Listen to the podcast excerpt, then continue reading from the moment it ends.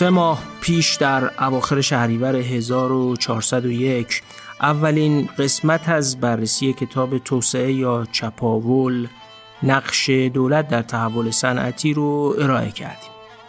چند روز بعدش رخدادهای غمباری شروع شد که تا به امروز هم ادامه پیدا کرده و حال خوشی نداشتیم. کی حال و ساختن یا شنیدن پادکستی با محوریت بحث نقش دولت در تحول صنعتی داشت. بنابراین اپیزود 71 پرداختیم به جامعه شناسی اعتراض در ایران امروز. اپیزودهای 72 73 هم با مشتبا لشکر بلوکی درباره استراتژی توسعه ایران گفتگو کردیم. برای خودم این حس در هر دو اپیزود گفتگو با مشتبا لشکر بلوکی زنده بود که تنین همه مسائل منجر به توسعه نیافتگی ایران رو میشه در حال و هوای این سماح شنید. حالا هم کماکان آدم در درستی پرداختن به موضوعی درباره دولت و تحول صنعتی در چنین وضعیتی واقعا مردده.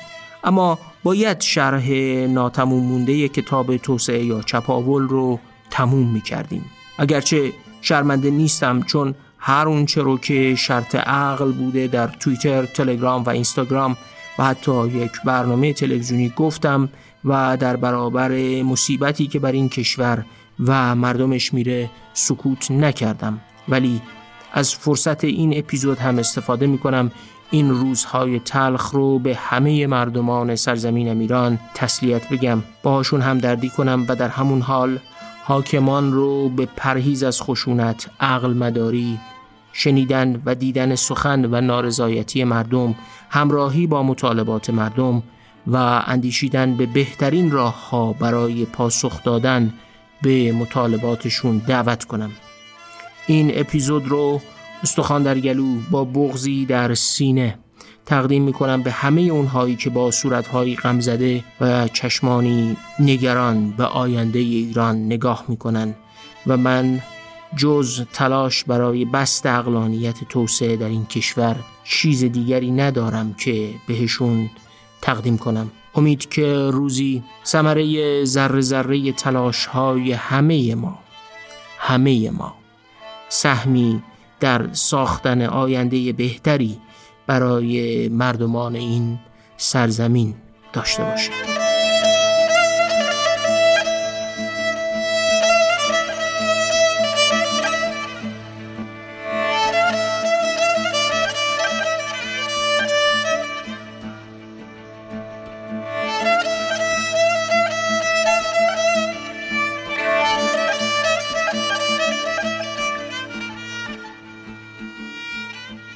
بحثی که اینجا ارائه می‌کنم خیلی مرتبط با اپیزود هفتاد و قسمت اول شرح کتابه. اگه اون اپیزود رو گوش نکردید یا این سه ماه فاصله باعث شده اون مباحث یادتون نباشه جدا توصیه می‌کنم اول اپیزود هفتاد رو گوش کنید و بعد بیایید سراغ این اپیزود. با این حال یه مختصری از ایده های اپیزود هفتاد رو اینجا باید تکرار کنم.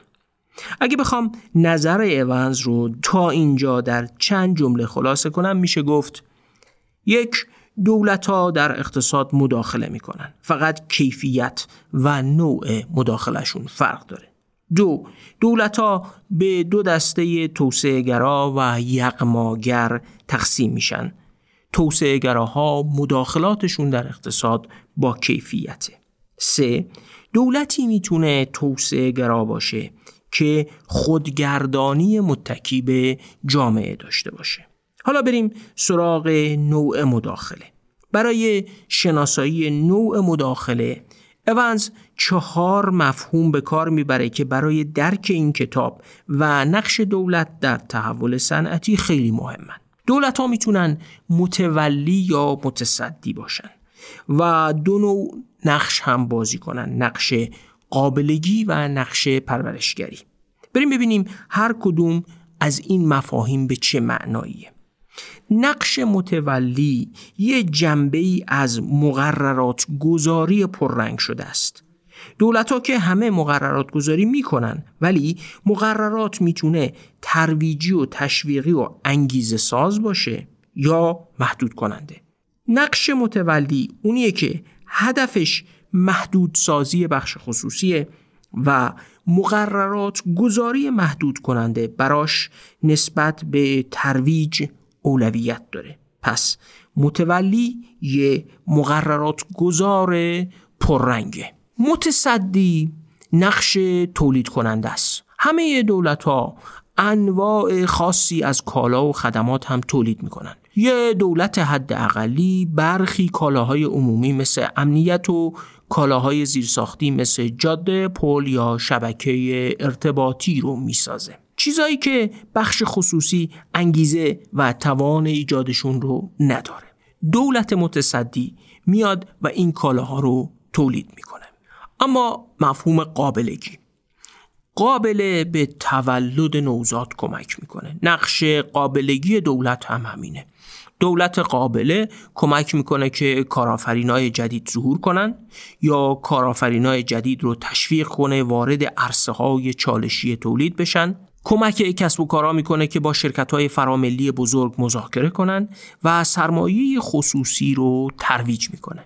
قابله فقط کمک می‌کنه بچه به دنیا بیاد. در پرورشگری اما وضع فرق می‌کنه. تو پرورشگری کارآفرین بخش خصوصی هم تشویق و ترغیب میشه هم دولت کمکش می‌کنه که در برابر چالش های محیط اقتصادی دووم بیاره. دولت انواعی از کارا رو انجام میده تا بخش خصوصی تقویت بشه. مثلا تحقیق و توسعه رو که خیلی گرونه تو دولت انجام میده و نتایجش به نحوی در اختیار بخش خصوصی قرار می‌گیره. کارای مخاطره آمیز که بخش خصوصی توانش رو نداره یا ریسک نمی‌کنه خود دولت انجام میده. پس حرف اونز تو این خلاصه ای که ما از اپیزود هفتاد گفتیم اینه که ترکیب نقش قابلگی و پرورشگری بهتر از متولی و متصدی بودن دولت رو توسعه گرا می‌کنه. در اصل از نظر ونز اون چیزی که تفاوت دولت ها در تأثیرگذاری بر توسعه رو رقم می‌زنه ترکیب نقشای متولی، متصدی، قابله یا پرورشگره. خب حالا با این مختصر مرور اپیزود هفتاد می‌تونیم بریم سراغ ادامه بحث.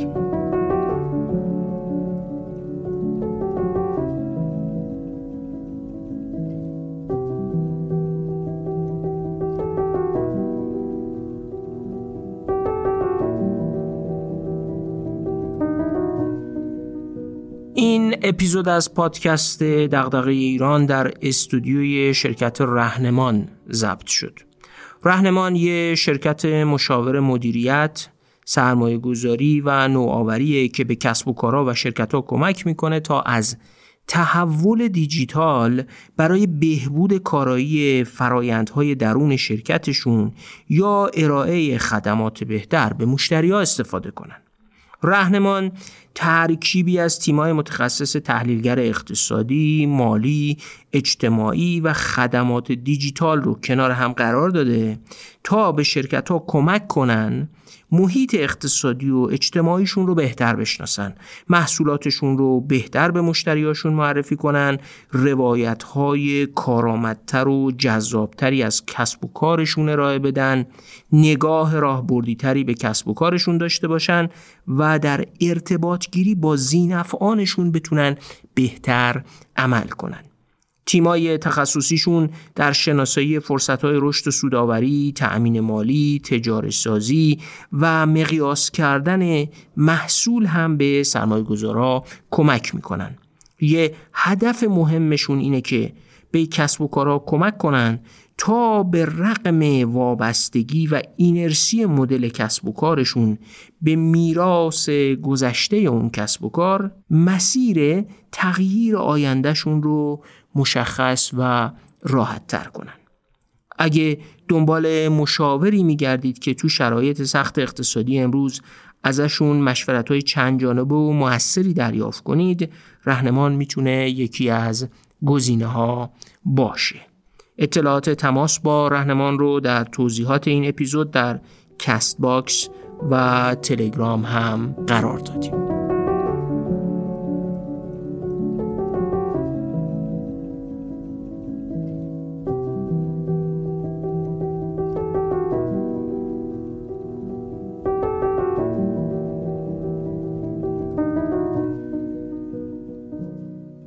در اپیزود هفتاد گفتیم که فضای فکری و سیاستگذاری اواخر دهه 1970 و کل دهه 1980 تحت تأثیر ایده هایی بود که در ادبیات نظری به اونها نوفایدگرایی گفته میشه و اون مفهومی که بیشتر شنیده شده و حال و هوای قالب سیاست گذاری در اون دوره رو تداعی می‌کنه نولیبرالیسمه در اصل سرخوردگی از نقش آفرینی دولت در اقتصاد اون فضا رو ایجاد کرده بود. به نوشته اونز در کشورهای در حال توسعه در دهه های 1950 و 1960 اساس خط مشی توسعه مبتنی بر این فرض بیچون و چرا بود که دولت هم می‌تونه هم خیرخواهه اما خب وقتی دهه 1970 یا همون دهه 1350 شمسی خودمون از راه رسید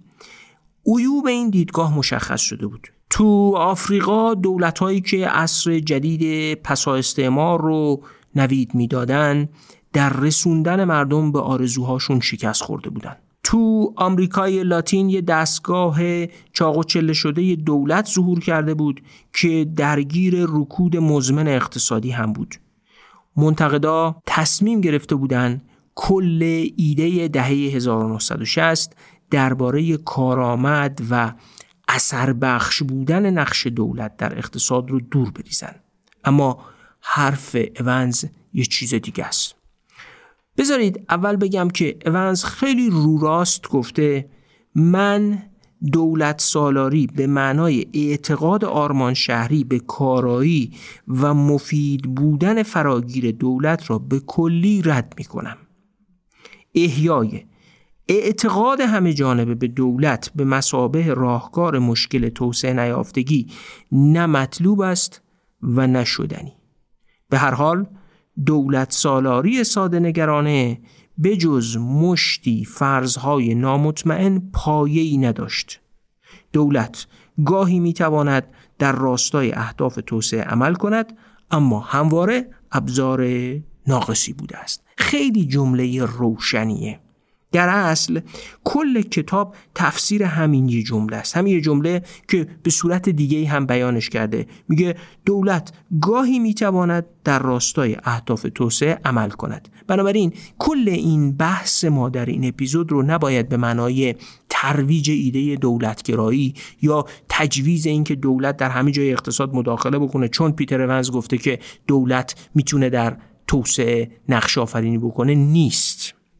خب حالا چجوری اونز می‌خواد نشون بده که دولت گاهی می‌تونه در راستای توسعه عمل کنه؟ باید تلاش کنه یه نظریه برای تشریح رابطه دولت و توسعه ارائه بده که بر اساس اون بشه توضیح داد دولت کجا می‌تونه و کجا نمی‌تونه کمککار توسعه باشه.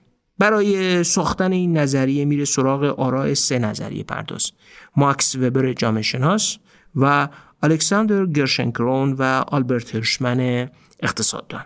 نوفایدگراها و ها نگاهشون به دولت از این زاویه است که اقدامات دولت بر اساس رابطه زمامدارا با هواداراشونه.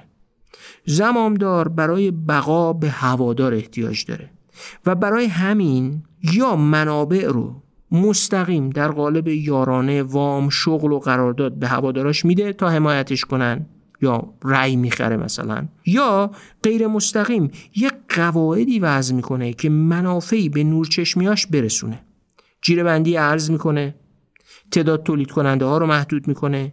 امتیاز و انحصار تعریف می‌کنه و واردات رو انحصاری می‌کنه مثلا. و چیزای شبیه اینا رو مقرر می‌کنه تا رانت توضیح کنه. از این زاویه اگه نگاه کنیم رقابت برای ورود به دولت هم در اصل رقابت برای دسترسی به این رانتا و اختیار توضیح کردن این رانتاست. حرف نولیبرال اینه که منافع حاصل از این کارهای دولت اونقدر زیاده که اصلا دیگه نیازی به بهرهوری نیست و رانتجویی کل اقتصاد رو می‌گیره و توسعه به محاق میره. راه حلشون هم اینه که دولت رو کوچیک کنید. حوزه نفوذ و اختیارش رو کاهش بدید دست و پاش رو از مداخله در اقتصاد جمع کنید و تا می‌تونید سازوکار بازار رو جایگزین مداخله دولت کنید. یعنی از اون ایده ضرورت مداخله دولت در اقتصاد دهه 1950 و 1960 که می‌گفت دولت هم می‌تونه هم خیرخواهه دست دارید و بازار رو بپذیرید. اونز البته می نویسه که شکی نیست که همه دولت ها در یه مقاطعی مرتکب یه همچین گناهایی یعنی همچین توزیع رانتایی شدن.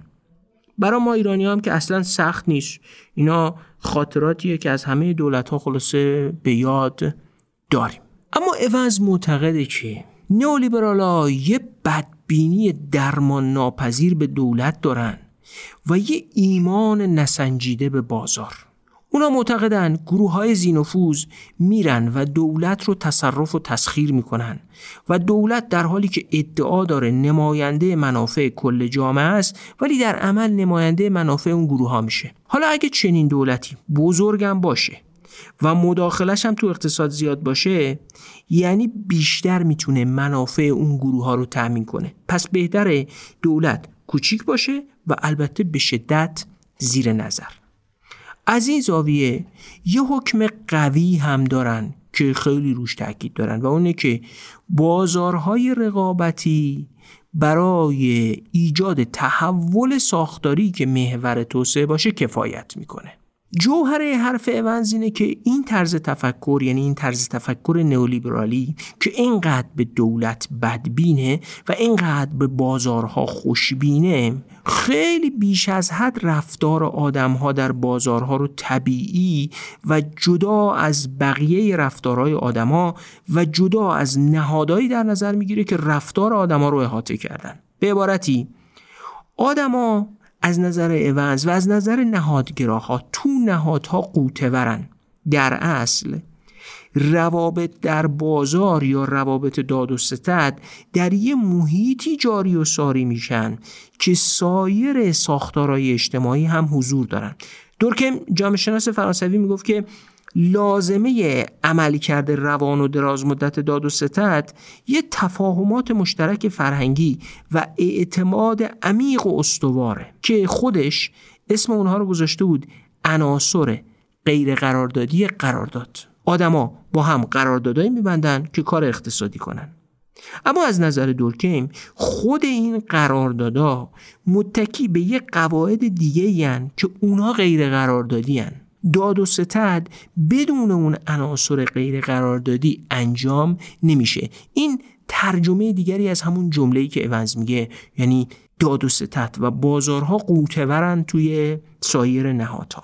از نگاه نهادگرای اونز و کسایی که از دیدگاهشون کمک می‌گیره همون جوری که اقتصاددانا میگن نهار مجانی وجود نداره بازار مجانی هم وجود نداره. ایجاد بازار کار هزینه برداریه و حفظ بازارها و کارکردشون هزینه خیلی زیادی داره. این حکومت یا دولته که ساختار اجتماعی لازم برای کارکرد روان بازار رو ایجاد می‌کنه. اینجا دیگه اونز پای این جمله کارل پورانی رو پیش می‌کشه که گفته بود افزایش چشمگیر دخالتگری مداوم کنترل شده سازمان یافته و متمرکز است که راه بازار آزاد را میگشاید و باز نگه میدارد.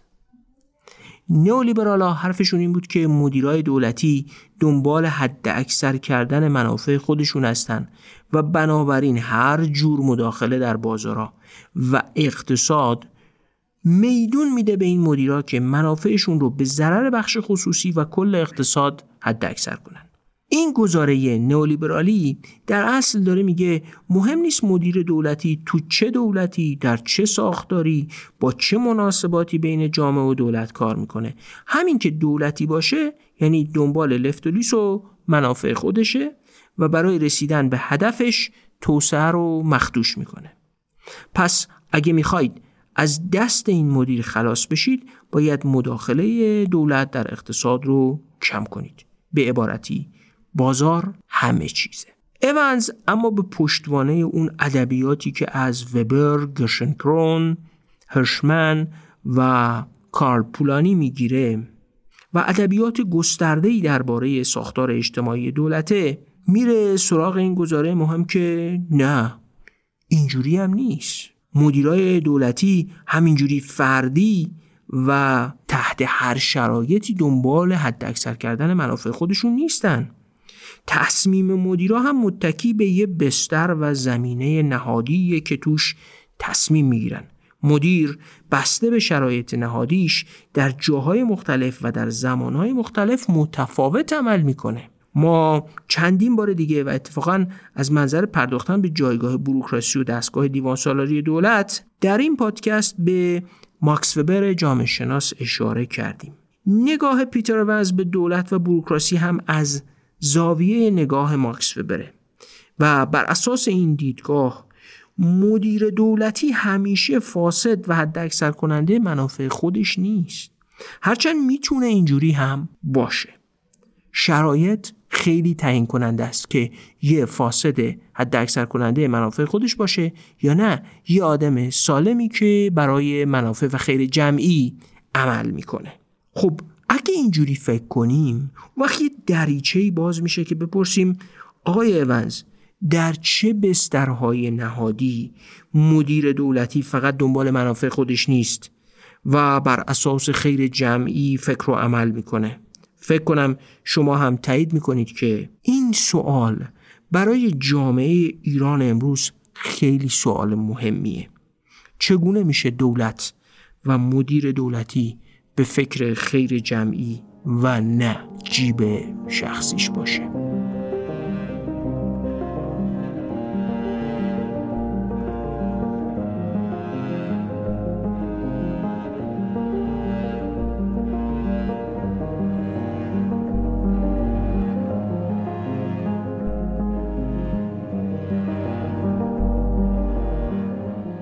ماکس وبر به سراحت یه جایی می نویسه که سرمایهداری و دیوان سالاری همدیگر را یافتند و به گونه تنگاتنگ به همدیگر تعلق دارند. یعنی از نظر ماکس وبر توسعه سرمایهداری با توسعه دیوان سالاری در هم تافته است.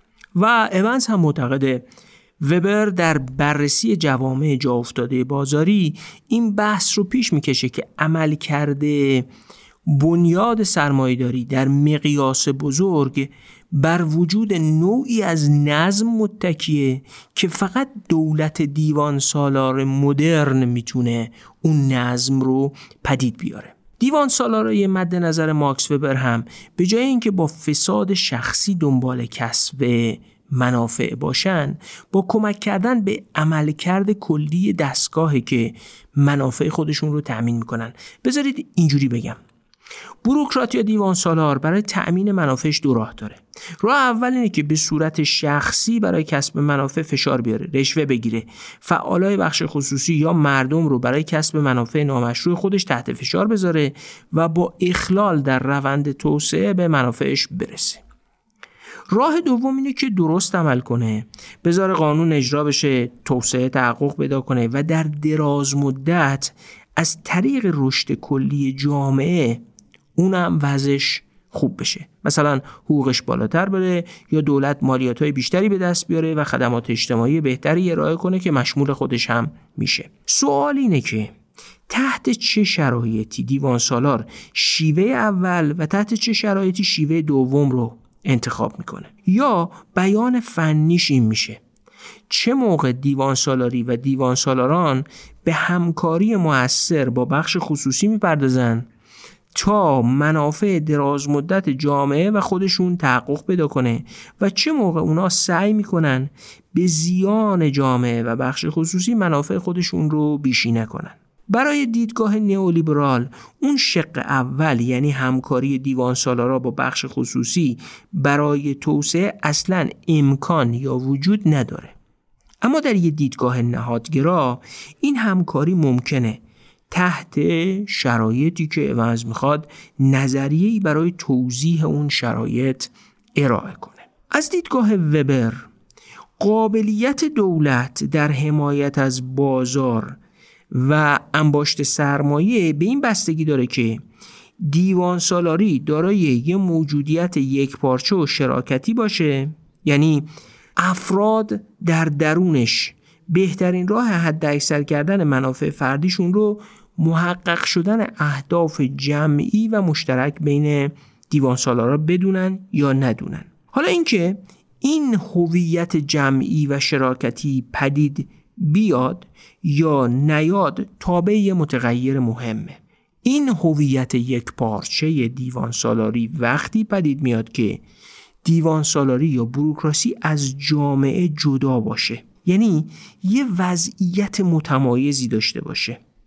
وبر می‌گفت این وضع وقتی ایجاد میشه که دیوان سالاری از طریق جذب شایسته ترین آدم ها به یه مرکز تخصصی تبدیل بشه و ساختار ارتقا و دستیابی به پاداشا بر یه دوره شغلی دراز مدت و متکی به کارایی سازماندهی بشه. می‌دونم جمله یکم سخت شد. بذارید اینجوری بیشتر توضیحش بدم. اگه هر کارمند دولت با پسرمه و دختر خاله کسی بودن وارد دیوان سالاری شده باشه و خودش بدونه که اینجا اصلا کارآمدی اهمیتی نداره و کسی پاداش می‌گیره که زد و بند کنه و مثلا باید با تامین منافع همون پسرخاله و دخترمه ای که اووردنش سر کار به یه جایی برسه این دیگه وضعیت جدا بودن بروکراسی از جامعه نیست. این بروکراسی ادامه همون روابط اجتماعی موجود تو جامعه است. این بروکرات نیست که اصلا این پسرخاله و دخترمه فلانیه. اینجا دیگه اهداف کلی بروکراسی اهمیت نداره. اهداف پسرخاله و عمه مهمه. اما اگه بروکراتا با آزمون استخدامی واقعی سختگیرانه بدون مداخله سیاسی وارد دستگاه اداری بشن مدیون کسی نباشن ملزم به تأمین منافع دخترمو و پسرخاله نباشن و بدونن پیشرفتشون تو بروکراسی و کسب مراتب منزلتی و مادی بیشتر منوط به بهبود عمل کردشونه وقت روابط پسرخالگی و دخترم میگی پشت در بروکراسی متوقف میشن. و دیوان سالاری از جامعه جدا میشه. وبر میگه این همون بروکراسیه که می‌تونه بر محور منافع و خیر جمعی برای توسعه با جامعه همکاری کنه. این پاسخ همون سواله که چجور بروکراسی می‌تونه مشوق توسعه باشه و چجور بروکراسی نمی‌تونه. عوض میگه حالا فرض کنیم که این حرف وبر درست باشه. اگه این حرف درست باشه اون وقت تغییر دادن سیاست ها و دستور کارهای دولت بدون تغییر دادن ساختار دولت هیچ فایده ای نداره. تغییر عمل کرده دولت به تغییر خود ساختار اجتماعی دولت و نوع رابطه بروکراسی با جامعه بستگی داره. دولت باید از جامعهش استقلال داشته باشه. دولت نباید توسط جامعه تسخیر شده باشه. دولت نباید تحت سیطره پسرخاله و دخترمه و فلان مقام سیاسی و هر آدم زینفوز و زی قدرت دیگری بیرون از قواعد دقیق بوروکراسی قرار داشته باشه. بذارید یه گریز بزنیم به شرایط ایران. ساختار اداری از اون بالاترین تا پایینترین سطحش به شیوه های مختلف توسط جامعه تسخیر شده. بسیاری از بروکرات ها توسط پدرخوانده هایی وارد بروکراسی شدن و باید برای بقا یا ارتقای خودشون در سیستم اداری منویات اون پدرخوانده ها رو اجرا کنن از کارمند ساده تا استاندار در هر استانی یه پیوندهای اجتماعی و سیاسی گوناگونی داره که او رو تحت فشار قرار میدن. از افراد خواسته میشه برای فامیلاشون برای اهالی روستاشون برای حزبشون یا بقیه مقامات استان تصمیمات درست و نادرست بگیرن. منابع غلط تخصیص بدن و همینجوری الاخر جدایی بین روابط اجتماعی و قواعد بروکراتیک اصلا ایجاد نشده. دقت کنید که این خصیصه ذاتی و اخلاقی ما ایرانیا نیست. وبر آلمانی بود و داشت ساختار بروکراتیک رو صورتبندی می‌کرد و می‌گفت این فقدان جدایی بین بروکراسی و جامعه بسته به شرایط نهادی می‌تونه تو هر کشوری رخ بده و فقط در اونایی که این جدایی محقق بشه امکان مشارکت بروکراسی و بازار برای خیر جمعی برای انباشت سرمایه و برای توسعه امکان پذیر میشه. پس بروکراسی یا دولت باید از جامعهش مستقل باشه. اما از نظر اونز این فقط یه شرطه که لازمه ولی کافی نیست. و اگه تنها شرط باشه می‌تونه خطرناک هم بشه.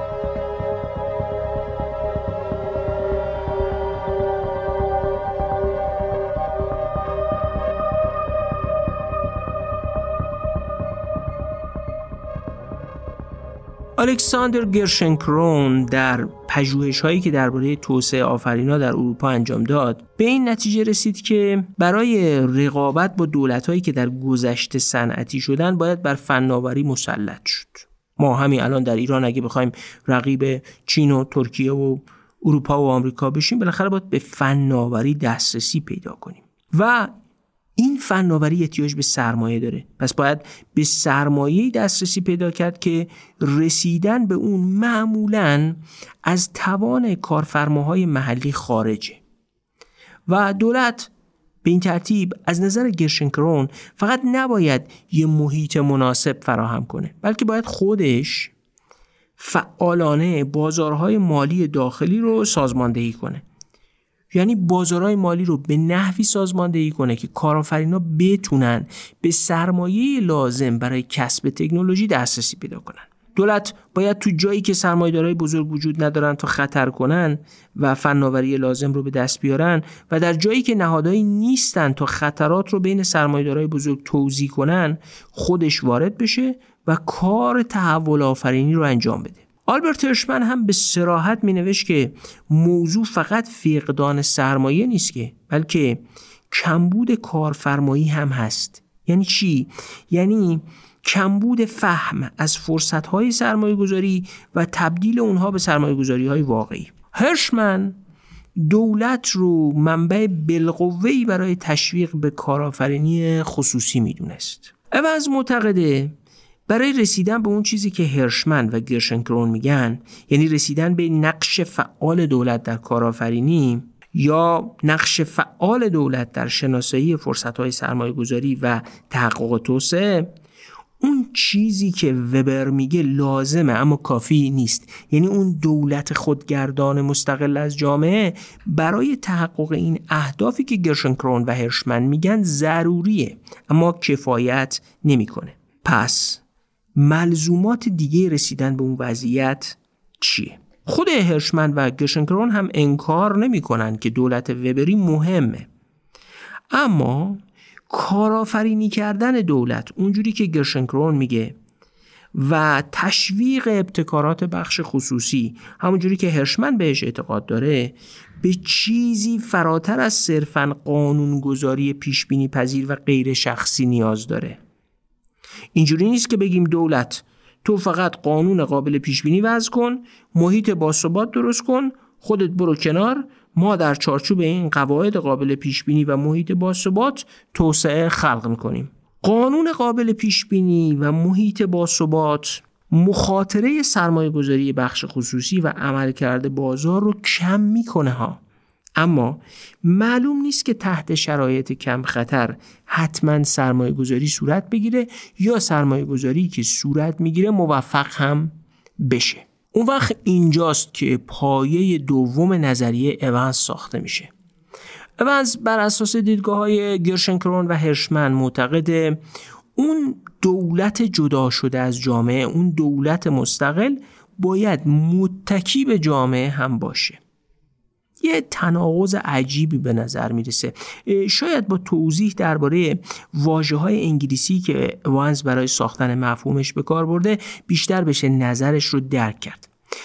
عوض برای توصیف اون استقلال و خودگردانی که مبتنی بر جدایی از جامعه است کلمه اتونومی رو استفاده می‌کنه. این کلمه به خودمختاری هم ترجمه شده. یعنی بروکراسی باید دارای خودمختاری از جامعه باشه و مبتنی بر قواعد درونی خودش نه قواعد غیر تخصصی جامعه اداره بشه. در وصف این کلمه اتونومی از واژه امبدد استفاده می‌کنه. امبدد بودن به معنای ریشه داشتنه. قرض کردن درخت در خاک رو هم با همین واژه توصیف می‌کنن. به این معنا بروکراسی که دارای خودمختاری ریشه دار یا امبدد اتونومی باشه عین یه درختی میمونه که از خاکی که توش ریشه داره یعنی همون جامعه آب، خاک، ثبات، مواد معدنی و اینا رو می‌گیره. اما قواعد رشد خودش رو هم داره. به آفتاب و اکسیژنی هم که مال خاک نیست اتکا داره. و برای اینکه شاخه هاشو در کدوم جهت حرکت بده و رشد بکنه از خاک اجازه نمی‌گیره. تو خاک ریشه داره ازش استفاده هم می‌کنه اما اسیرش نیست. ساختار درونی خود درخته هم مهمه. دو تا درخت متفاوت رو بغل هم در یک خاک واحد بکارید. یه زردالو مثلا با یه هلو. ببینید که علا رقم این که توی یه خاک واحد هستن اما میوه متفاوت میدن. ساختار درونی درخت مهمه. ترکیب تعامل ساختار و گونه درخت با خاک و البته محیط بیرونیشه که این میوه رو پدید میاره. درخت نوعی خودمختاری داره که مثلا سیب بده یا پرتقال. اما همین قابلیتش هم محدود و مقید به کیفیت رابطش با خاکه. جالبه بدونید عنوان اصلی کتاب اونز توسعه یا چپاول نیست بلکه همون واژه امبدد اتونومی یا خودگردانی متکی به جامعه است. در اصل مترجمای فارسی کتاب نتیجه خودگردان متکی به جامعه بودن یا نبودن رو کردن عنوان کتاب. توسعه گرایی محصول خودگردانی متکی به جامعه دولت و قارتگری محصول فقدان این خودگردانی متکی به جامعه. حالا می‌تونیم جوهر نظریه پیتر ونز رو در این مفهوم خودگردانی متکی به جامعه یا به تعابیر دیگه استقلال زمینمند یا خودگردانی زمینمند یا استقلال مقید خلاصه کنیم. این مفهوم استقلال مقید رو تو ذهن داشته باشید تا انشالله یه جایی تو اپیزودهای فصل پنجم پادکست بهش برمیگردم. خودگردانی متکی به جامعه یا استقلال مقید بروکراسی شرط نقش آفرینی دولت و بروکراسی در توسعه صنعتیه. این ریشهدار متکی یا مقید بودن رو بعدا دقیق تر هم توضیح خواهیم داد.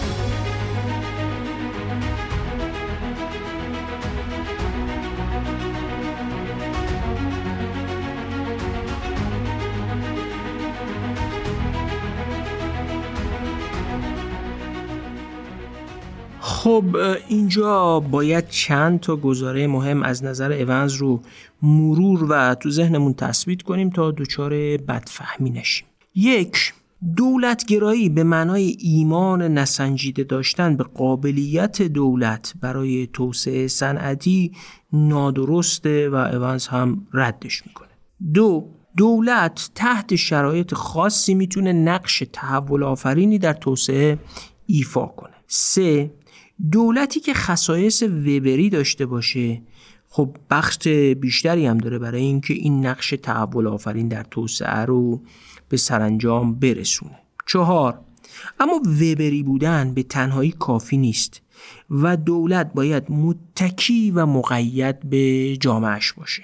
حالا پنجمین که دولت می‌تونه تحت شرایطی نقشی در تحول صنعتی ایفا کنه به معنی مجوزی برای مداخله دولت در اقتصاد و بازار در هر شرایطی و بدون توجه به ساختار درونی بروکراسی دولت و رابطش با جامعه نیست. پس این پنج گزاره رو تو ذهن داشته باشیم بریم ادامه بحث اونز رو ببینیم به کجا می انجامه به این ترتیب اگه مفهوم خودگردانی متکی به جامعه یا همون استقلال مقید رو جوهره کتاب اونز بدونیم می‌تونیم حدس بزنیم که نویسنده می‌خواد نشون بده که چگونه ساختار درونی بروکراسی یعنی اون خودگردانیش یا همون ساختار درختی که مثال زدم. با ساختار رابطه جامعه و بروکراسی یا همون متکی بودنش به جامعه سبب میشن که یه بروکراسی یا دولت توسعه باشه یا چپاولگر. سوال مهم اینه که ساختار درونی بروکراسی و نوع رابطش با جامعه از کجا نشأت می‌گیره؟ معلومه؟ از تاریخ. آره از تاریخ. خوب یا بد اینجا دوباره به اون بخش تجربی و بسیار هیجان انگیز و البته علاقه شخصی خودم. یعنی تاریخ می‌رسیم. بذارید یه چیزی رو همچین زیر پوستی بگم. تقریبا در تموم اپیزودهای پادکست دقیق ایران تلاش کردم شنونده به تاریخ و نگاه نو به تاریخ علاقمند بشه و توجه کنه. تاریخ رو فقط مثل روایت و داستانی از گذشته نخونه. این رو گفتم که با توجه بیشتری به کاری که پیتر ونز در تفسیر تاریخ توسعه صنعتی کره جنوبی هند و برزیل انجام میده دقت کنیم. البته ورود به این بخش از کار تاریخی اونز رو در اپیزودهای بعدی انجام میدیم اما اینجا هم یه ذره تاریخ داریم.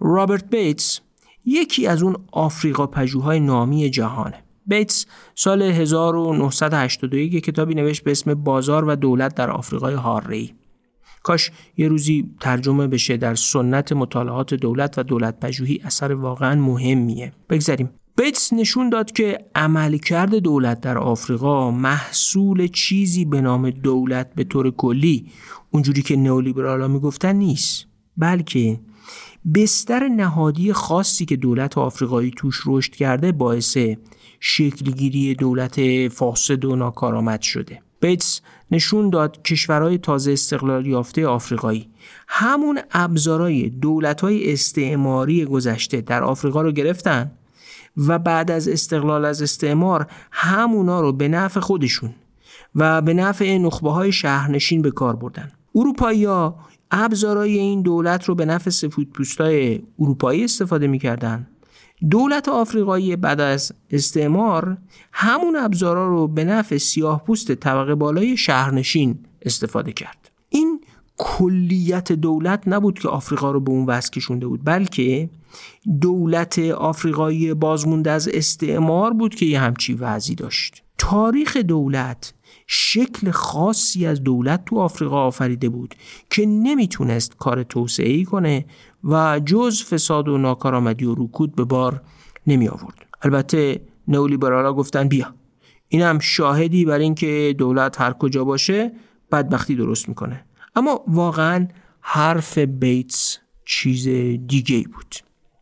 هشت سال بعد بیتس یک کتابی نوشت به اسم فراسوی معجزه بازار و در تحلیل نقش دولت در توسعه کشاورزی کنیا گفت که اتفاقا نقش دولت مثبت بوده. البته بازم منظورش این نبود که دولت موتور اصلی توسعه است. فقط گفت نوع همکاری بروکراسی و بخش خصوصی که تحت تأثیر تاریخ شکل گرفته بر خروجی این همکاری موثره.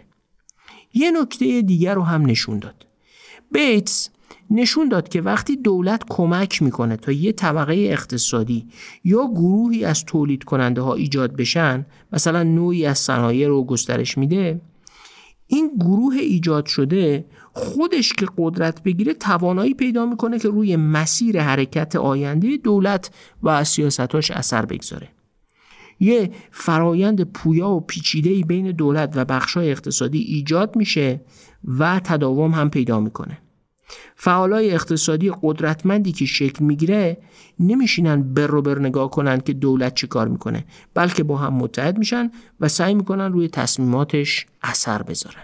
میراث بزرگ رابرت بیتس در تحلیل توسعه این بود که نشون داد رابطه دولت و بخش خصوصی یا بازار اصلا ساده نیست.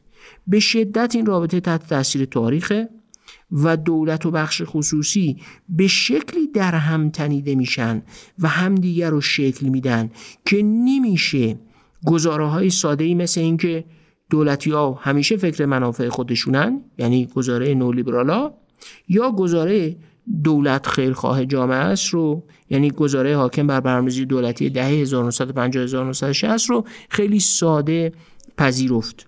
اینکه دولت و بازار چه رابطه ای با هم برقرار می‌کنن و مداخله دولت در اقتصاد و بازار چه عواقبی پیدا می‌کنه تابع تاریخ تکوین بروکراسی و شیوه تکوین و تحول رابطه بروکراسی و بازار در طول تاریخ و گزاره مهمتر شاید این باشه. چون سرشت ثابتی بر رابطه دولت و توسعه خواه به شکل دهه 1950 و خواه به شکل نئولیبرالی حاکم نیست و این رابطه در بسترهای نهادی مختلف تغییر می‌کنه. بنابراین میشه با تغییر دادن ساختار نهادی البته به سختی ماهیت رابطه دولت و بازار رو هم تغییر داد. این به معنای نفی همزمان دولتگرایی مطلق و بازارگرایی مطلقه. و البته تن دادن به پیچیدگی تجربی و تاریخی و تحلیلی نظری که در کل کتاب پیتر ونز با همین پیچیدگی مواجه میشه.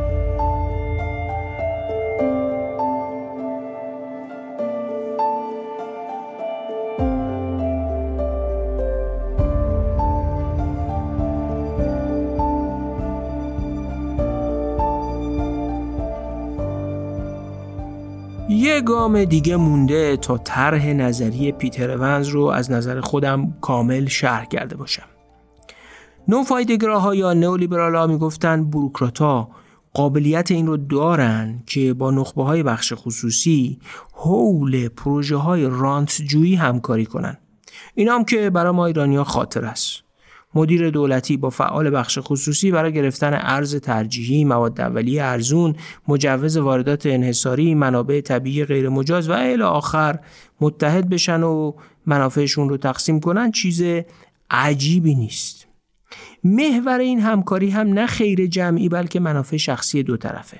حالا ممکنه یه چیزی هم به بقیه مردم از این همکاری برسه. اما وبر، گرشنکرون و هرشمن معتقد بودند زیربنای روابط متقابل دولت و جامعه پروژه های مشترکه. این واژه پروژه های مشترک در سراسر کتاب ایونز خیلی نقش مهمی ایفا می‌کنه. محققای دیگه ای مثل رابرت وید و آلیس آمستن که هر دوتاشون پژوهش ها و کتاب های مهمی درباره توسعه صنعتی در کشورهای شرق آسیا مثل تایوان و کره جنوبی نوشتن هم نظریه پرداز همین مفهوم پروژه های مشترک بودن.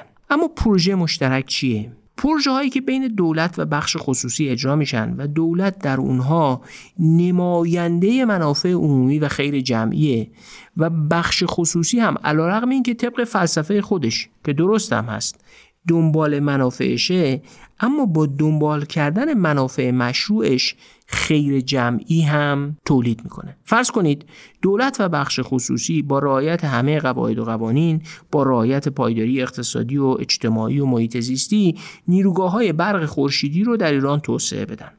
هم برق مردم و صنایع تامین بشه هم محیط زیست با سوخت های فسیلی آلوده نشه هم شغل ایجاد بشه و هم ایران از یکی از های جغرافیایی و اقلیمی مهمش استفاده کنه. طبیعیه که در این رابطه بخش خصوصی هم سود می‌بره و دولت هم می‌تونه مشکل تامین انرژی پایدار برای کشور رو حل کنه و مسئله برق دائم اجتماعی سیاسی و امنیتی نشه. این یه پروژه مشترکه. حتی پروژه مشترکی بین نسل حاضر با نسل آینده هم هست. حتی وقتی اونا خودشون هنوز نیستن. گاهی اوقات حتی دولت ها میرن یه گروه اجتماعی رو کمک می‌کنن تا به حدی از توانایی برسه که یه پروژه مشترک رو پیش ببره. همین دو سه روزه میخوندم که دولت چین 143 میلیارد دلار یارانه در نظر گرفته که به صنایعی داده بشه که سطح فناوری چین در ریز پردازنده ها یا میکروچیپ ها رو افزایش بدن. مهم نیست خبر درسته یا نیست اما اگه درست باشه این می‌تونه مصداقی از یه پروژه مشترک ملی باشه.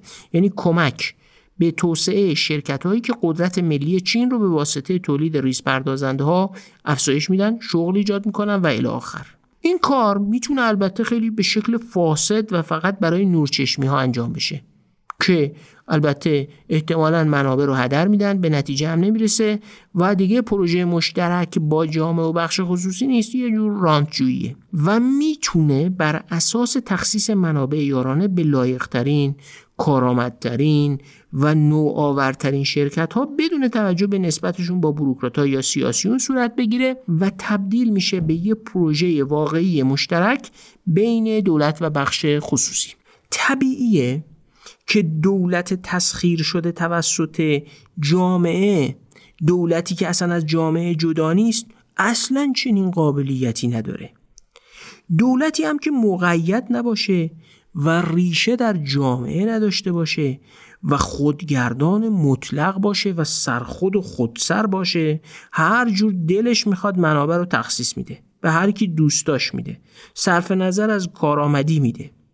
دقت کنید دولت جدا نشده از جامعه. منابع رو به شکل ناکارآمدی در اختیار زینفعان در جامعه قرار میده.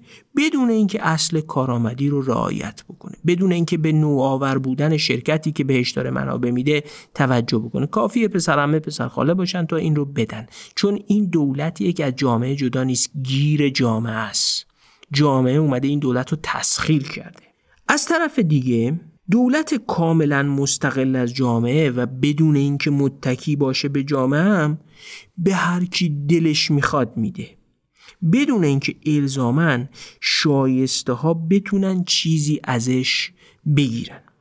نکته مهم در دیدگاه اونزینه که از نظر او فقط دولت مستقل متکی به جامعه یا همونجوری که گفتم مستقل مقید یا دارای یک استقلال مقید می‌تونه طراح و پیشبرنده پروژه های مشترک بین دولت و بخش خصوصی باشه. پس یه طیف تصور کنید که یه طرفش دولت کاملا تسخیر شده توسط جامعه است. حالا یا نخبه های سیاسی تسخیرش کردن یا نخبه های محلی یا بخش خصوصی. و یه طرفش هم دولت کاملا مستقل و خودسر که هیچ ریشه ای در جامعه نداره و به هیچ هم پاسخو نیست. هر دوی اینها قادر نیستن پروژه مشترک تعریف کنن و جلو ببرن. فقط دولت خودگردان متکی به جامعه است که می‌تونه نقش تحول آفرینی در فرایند توسعه صنعتی ایفا کنه. خب حالا می‌تونیم سوالات مهم کتاب اونز رو اینجوری خلاصه کنیم. دولت خودگردان متکی به جامعه چجوری پروژه های مشترک رو به سمت توسعه تعریف و هدایت می‌کنه؟ پروژه های مشترک چگونه به کار میافتن؟ کدوم یک از های دولت در این پروژه ها دخیلن؟ پروژه های مشترک موفق چجوری روابط بین دولت و همکاراش یا شرکاش در بخش خصوصی رو متحول می‌کنن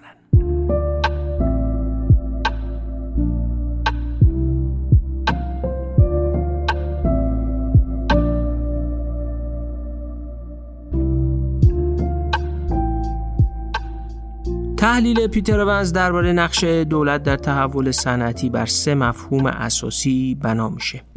خودگردانی یا استقلال دولت که البته بارها گفتم وقتی میگیم دولت منظورمون کل حکومته متکی به جامعه بودن دولت و پروژه های مشترک بین حکومت و بخش خصوصی. مفهوم چهارم حاصل روی کردیه که اونز به موضوع انتخاب می‌کنه. گفتیم که اونز به ذات ثابتی برای دولت معتقد نیست. دولت همیشه و همه جا فاسد و ناتوان نیست یا همیشه و همه جا توانمند و هدایت کننده توسعه نیست. دولت در دل تاریخی که داشته و ازش متولد شده و در چارچوب ساخت نهادی که احاتش کرده و در رابطه با جامعه خودش قابلیتاش تعریف و عملیاتی میشه. پس دولت در دل یه ساختار نهادی وجود داره. نه به عنوان یه موجود مستقل در همه کشورها در همه زمانها و در همه مکانها. بنابراین دولت می‌تونه تغییر کنه. دولت بسته به ساخت نهادیش می‌تونه روی آدمای خودش هم تاثیر متفاوتی داشته باشه. وبر گفته بود که ممکنه دولت چنان ساختار منسجم و یک پارچه داشته باشه که آدمای دولت بیش از اون که به جامعه و پیوندهای اجتماعیشون اهمیت بدن برای پیونداشون با دولت ارزش قائل باشن و همینم باعث بشه تحت نفوذ جامعه یعنی تحت نفوذ پسرمه و دختر خاله و هر مقام محلی و غیر محلی قرار نگیرن. بلکه قواعد درست و محکم بروکراسی رو محترم بشمرن و قربانی روابط اجتماعی و سیاسیشون نکنن. عکسش هم ممکنه. و اتفاقا بیشتر این عکسش رخ داده حداقل در کشورهای در حال توسعه. به این ترتیب روی کرده اونز به دولت نهادیه. از طرفی چون قرار دولت و نقشش در تحول صنعتی رو با مقایسه و تطبیق بین سه کشور بررسی کنه و اون رو با مقایسه در طول زمان تکمیل کنه پس روی کردش نهادی مقایسه یا نهادی تطبیقی. پس مفهوم چهارمی که کتاب اونز رو توصیف می‌کنه روی کرده نهادی تطبیقی به نقش دولت در تحول صنعتیه. بخشی از این مقایسه و تطبیق هم نه فقط در مطالعه کشورهای مختلف بلکه در مقایسه کردن نقش دولت بین بخشهای مختلف صنعتی هم هست.